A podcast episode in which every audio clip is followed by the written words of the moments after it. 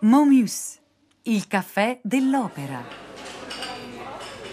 Buongiorno, 11 e 21, eccoci dagli studi di Via Asiago, inizia il programma di Lucia Rosei che oggi cura anche la regia e Laura Zanacchi, la responsabilità tecnica di Francesco Napoleoni. Buongiorno da Sandro Cappelletto. Nel dicembre di 30 anni fa eh, mancava Massimo Mila, il grande critico, noi lo ricorderemo qui a Momus dedicandogli eh, un'intera puntata il prossimo 22 dicembre, eh, scegliendo alcune delle sue recensioni ai titoli soprattutto soprattutto operistici, ma intanto il Teatro Regio di Torino, la sua città, la città del giornale per il quale così a lungo ha collaborato la stampa, lo ricorda il prossimo 14 dicembre con una tavola rotonda a più voci dedicata a ricostruire la complessità e la poliedricità di questo eh, storico della musica, eh, critico, scrittore, saggista, eh, combattente per la libertà, non ultimo appassionatissimo e alpinista. Scrive Scrive eh, Alberto Sinigaglia eh, nel saggio che eh, introduce questa giornata di eh, ricordo, di testimonianza e di riflessione sulla condizione contemporanea della critica, in particolare musicale. Massimo Mila, l'intellettuale intellettuale ben temperato. Arrivava la stampa di notte, subito dopo il concerto o lo spettacolo. Ecco, cosa che oggi non si fa assolutamente più. Le critiche se escono, escono tempi, molto tempo dopo, tranne quelle per la prima della scala, che sono già in pagina oggi su tutti i giornali. Mila entrava in redazione piano, un sommesso scambio di opinioni con i redattori, si toglieva la giacca, si sedeva alla macchina da scrivere, vi infilava il foglio, si rimboccava le maniche della camicia, dava un'occhiata agli appunti, esitava qualche secondo e scriveva. Scriveva lento, tranquillo, ma inesorabile, senza fermarsi se non quando aveva finito.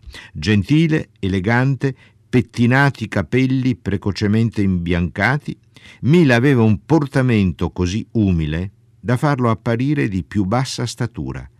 Ma chi andrà a leggerlo o a rileggerlo riconoscerà che era un titano. Questo è il ricordo di Massimo Mila, l'intellettuale ben temporato, scritto da Alberto Sinigaglia in vista del convegno che il Teatro Regio di Torino dedica al grande critico il prossimo 14 dicembre. Noi eh, daremo il nostro omaggio a Massimo Mila sabato 22 dicembre, ma cominciamo a entrare nel cuore del programma di oggi.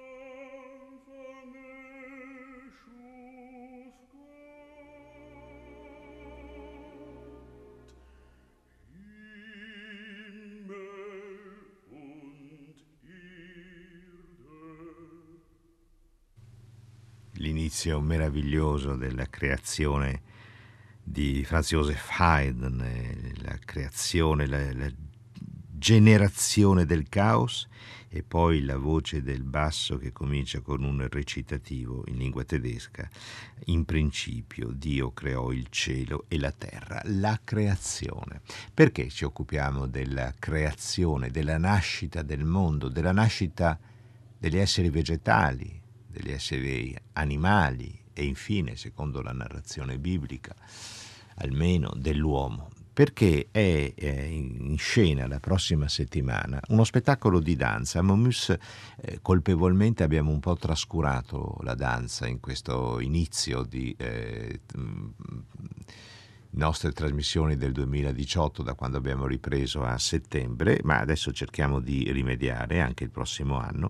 È in scena dalla prossima settimana nei teatri dell'Emilia Romagna e poi si riprenderà nel eh, 19 in altri teatri, Joie de vivre, eh, Gioia di vivere, uno eh, spettacolo coreografico progettato da Simona Bertozzi con Marcello Briguglio che proprio indaga il, in forma coreografica eh, il rapporto nostro con l'universo che ci circonda, con la vita, con eh, appunto la creazione. Ora naturalmente la musica, eh, la storia della musica è piena di momenti che si riferiscono alla forza della natura, alla potenza della natura, al sorriso della natura, al rapporto dell'uomo con la natura. Da questo punto di vista abbiamo scelto un momento di, scusate, la creazione che abbiamo appena ascoltato era diretta con la solennità e l'attenzione dettagliatissima all'orchestra e al rapporto suono-voci da Herbert von Karajan. E, ehm, è uscita un, un'incisione nuova delle quattro stagioni. Voi direte la centesima, beh, sarà anche la centocinquantesima perché questo, questo capolavoro di Vivaldi viene eh, costantemente eh, riproposto da ensemble, gruppi, orchestre eh, più o meno ridotte, più o meno ampie. Ma tra le tante disponibili, una recentissima incisione dei eh, solisti aquilani. Perché? Perché affrontano il tema, proprio le quattro stagioni, eh, eh, raccontate raccontate da Vivaldi da un'ottica totalmente contemporanea, non tanto e non solo dal punto di vista dell'esecuzione, adesso sentiremo un momento particolarmente forte, perfino sconvolgente dell'esecuzione, ma dal punto di vista del rapporto dell'uomo contemporaneo con la natura. Eh, Daniele Orlando, primo violino dei solisti aquilani, dice sono nato a Pescara e da bambino amavo il mio mare, amavo nuotare, pescare, navigare. Oggi quello stesso mare è talmente inquinato che è possibile solo stare a guardarlo. Continuo ad amarlo come si ama un proprio caro gravemente ammalato. Le mie figlie non potranno ricordarlo che così, agonizzante.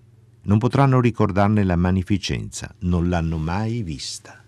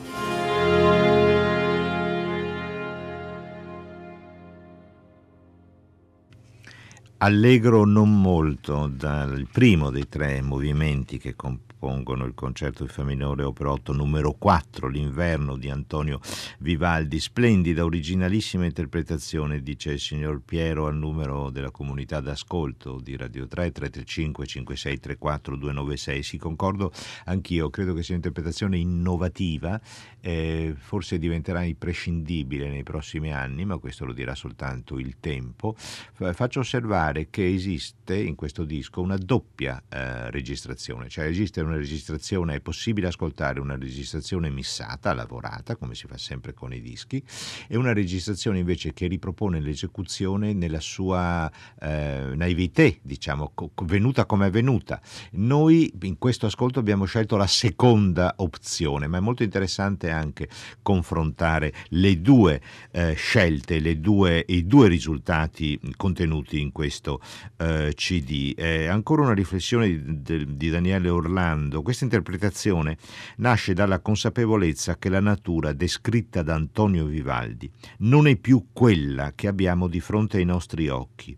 Queste stagioni, questo disco delle quattro stagioni, vivono nella disperata distanza che esiste tra l'idea della natura per come ci è stata regalata e l'amara visione della natura per come l'abbiamo ridotta.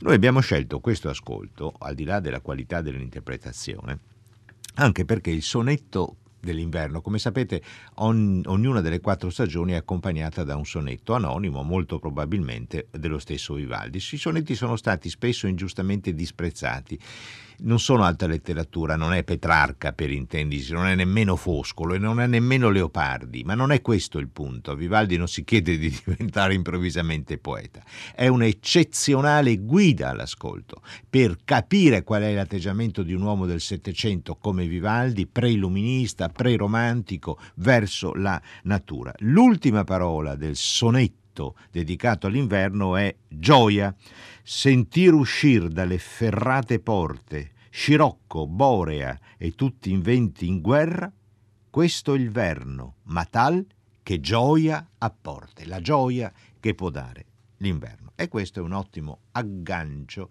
per arrivare a parlare di joie de vivre, gioia di vivere, il progetto coreografico di Simona Bertozzi e Marcello Briguglio. Noi siamo collegati con eh, la signora Bertozzi, buongiorno, grazie di buongiorno. essere con noi, grazie.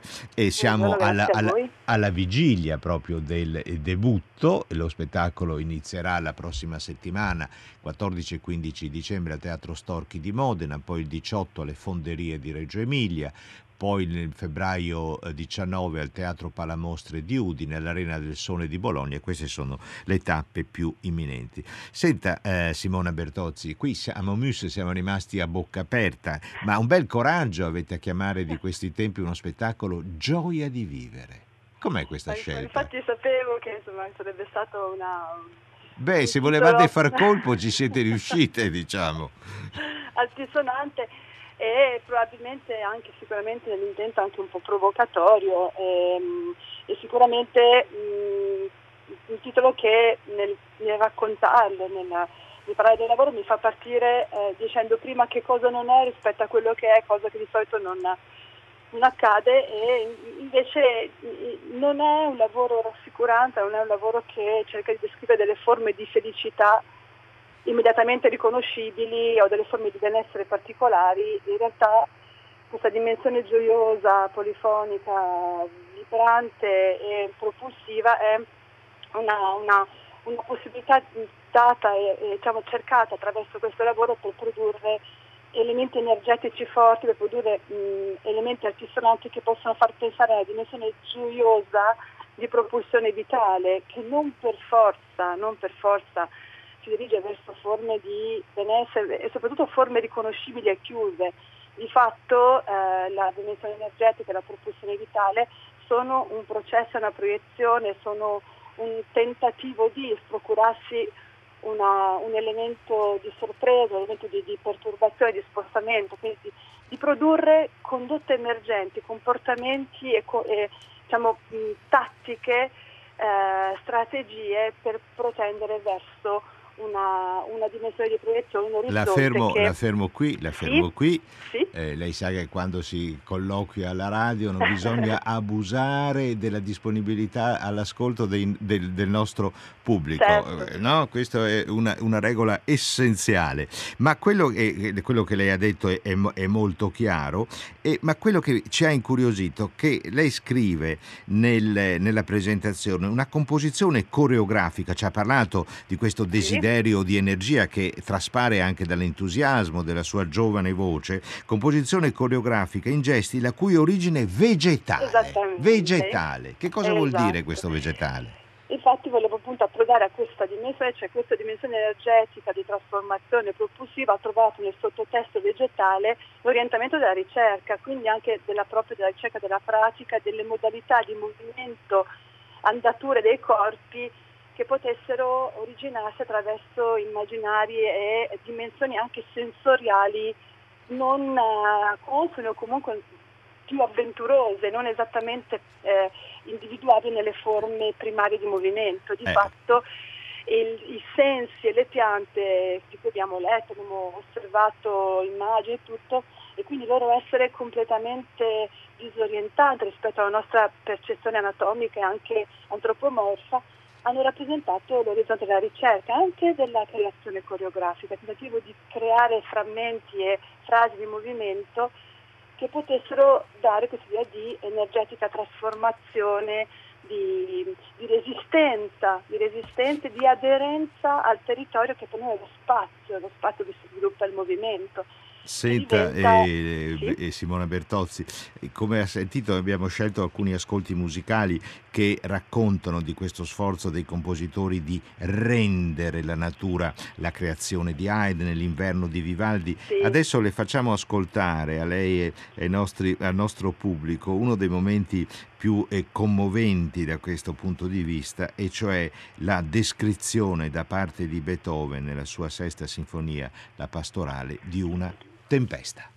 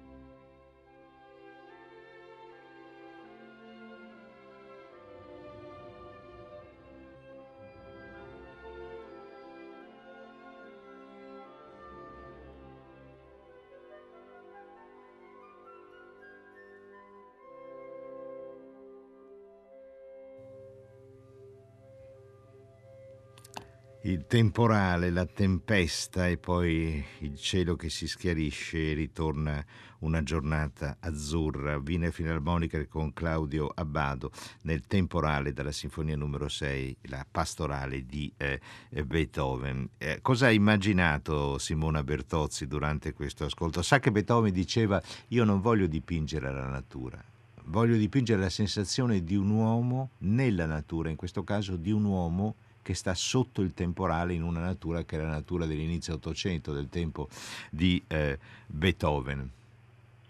È, diciamo che è un cammino che è assolutamente presente, pensato anche nel lavoro, questa dimensione di eh, vibrazione e sfruttamento che produce residui, che produce accumulazione, quindi nello spettacolo la dimensione del rapporto tra organico e inorganico, cioè quello che lascio quando nell'impeto energetico comunque eh, sfrutto il territorio in cui mi trovo. Quindi questa dimensione dello del, stare dentro la moltiplicazione degli eventi della natura e trovare un proprio insegnamento significa anche eh, appunto produrre scarto, inquinare, deturpare e eh, occupare lo spazio dell'altro e questo è diventato elemento sostanziale anche dentro la costruzione coreografica al lavoro. La vostra costruzione sì, esatto, questa prospettiva del deterioramento.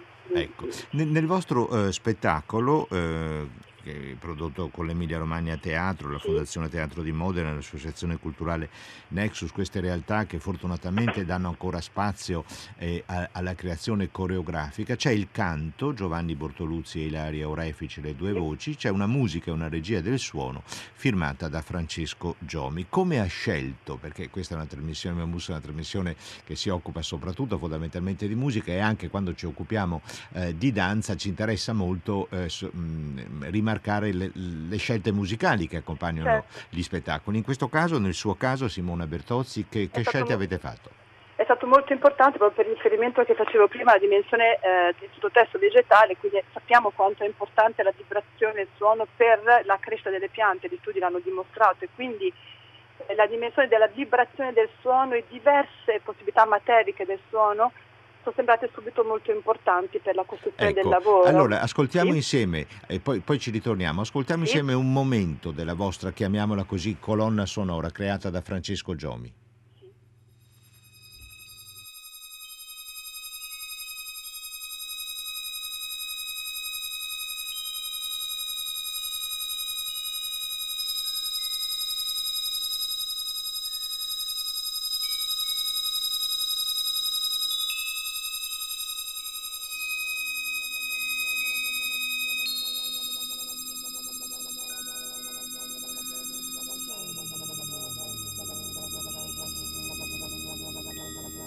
La vibrazione del suono, lei ha detto Simona Bertozzi, ci aiuti a vedere che cosa accade in questo momento nello spettacolo.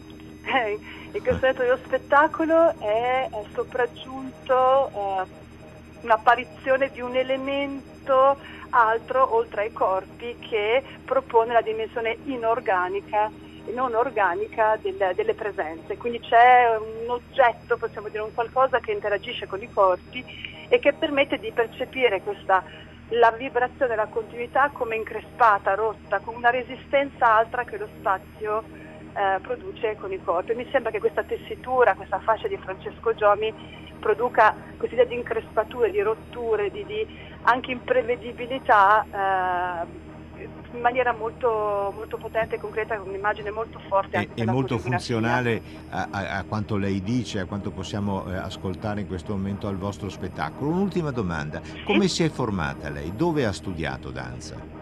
Allora, io mi sono formata, ho una, una, formazione piuttosto lineare, ho iniziato da ragazzina con la ginnastica artistica, poi molti anni di danza classica eh, nel paese piccolo da cui sono nata, vicino Ravenna. Come si chiama questo paese? A Lugo, Lugo di Romagna. Sa cosa diceva Chekhov? Descrivi il, descrivi il tuo villaggio, anche il più piccolo del mondo, e avrai eh. descritto il mondo intero.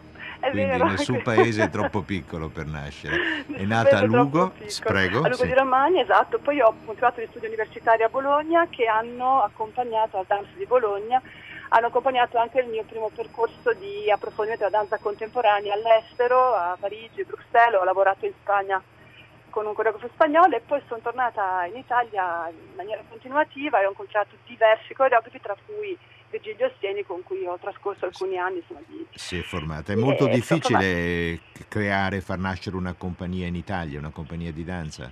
Eh, diciamo che c'è, è, la dimensione complessa che si diciamo, confronta con problematiche istituzionali non sempre facili da, da, da, gestire, con chiaramente tutte quelle che sono problematiche anche economiche, insomma, però diciamo anche che eh, è, è comunque un momento, è un territorio di particolare esuberanza e fermento in questo momento. Non c'è dubbio, credo anch'io che una eh, delle, delle, forme di spettacolo più interessanti di questi anni, anche più attente eh, verso il nuovo e anche come reazione del pubblico sia proprio la danza. Un grande in bocca al lupo per il vostro joie de vivre, grazie di essere stata con noi Simona Bertozzi. e grazie a voi per questo dialogo. Grazie. a risentirci.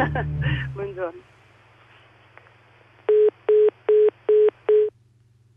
Ecco, qui eh, eh, abbiamo terminato la conversazione con Simona eh, Bertozzi. A me eh, affascina sempre molto ascoltare le storie, i racconti di compagnie di danza che si formano, che arrivano a delle nuove creazioni, perché so quanto è difficile nel nostro paese. La danza è veramente la cenerentola delle arti, sia per quanto riguarda i finanziamenti eh, ministeriali, sia per quanto riguarda le sale, le strutture a disposizione dove le compagnie possano provare e ci vuole una grande determinazione persone per far nascere una compagnia. Bene, Joie de Vivre di Simona Bertozzi e Marcello Briguglio, uno spettacolo che debutta la settimana prossima. Continuiamo noi, eh, torniamo, come si dice, al core business di eh, Momus, cioè la musica e eh, c'è soltanto l'imbarazzo della scelta, ma certamente uno dei momenti di eh, esplosione della vita della natura è la parte conclusiva dell'adorazione della terra di Igor Stravinsky dal Sacro du Printemps, il, il rito della primavera.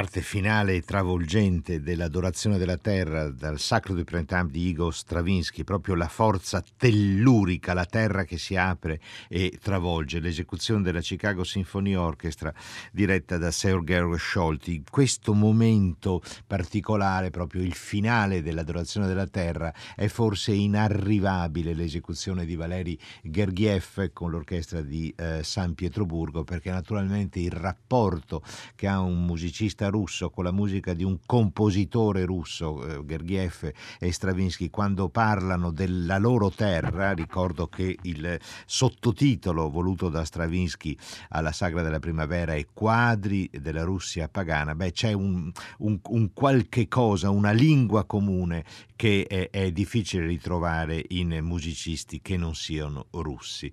Arrivato, sono arrivati diversi messaggi, eh, la signora Marina di Torino dice buongiorno, la gioia di vivere, l'inno alla gioia di Schiller Beethoven. Tutti gli esseri umani saranno fratelli. La musica può ancora dire senza gridare in modo armonioso e universale che cosa salvare, come salvarci. A proposito di come salvarci, non c'è dubbio che il musicista che più si è dedicato a questo tema della natura in pericolo, della natura da salvare, ne abbiamo parlato a proposito anche dell'incisione delle quattro stagioni dei solisti aquilani, di cui avevamo proposto un momento, e certamente un titolo come Joie de vivre, Gioia di vivere, di uno spettacolo coreografico del quale ci ha parlato Simona Bertozzi, ci richiama alle gravi condizioni invece della natura, della vita vegetale e animale eh, che sta attraversando in questi anni, in questo periodo il nostro paese, se ne è parlato, eh, il nostro paese e il nostro pianeta, se ne è parlato tanto anche in questa settimana. Ma c'è un musicista che se ne è occupato anche mm, iniziando diversi anni fa, e cioè Philip Glass, che ha creato la trilogia delle sue colonne sonore su altrettanti film, la trilogia cosiddetta Cazzi, che vuol dire vita. E questi film di Geoffrey Reggio, il primo del 1982, non hanno trama, non hanno dialogo, sono una serie di immagini sulla bellezza della natura, la potenza della natura e sulla natura oltraggiata.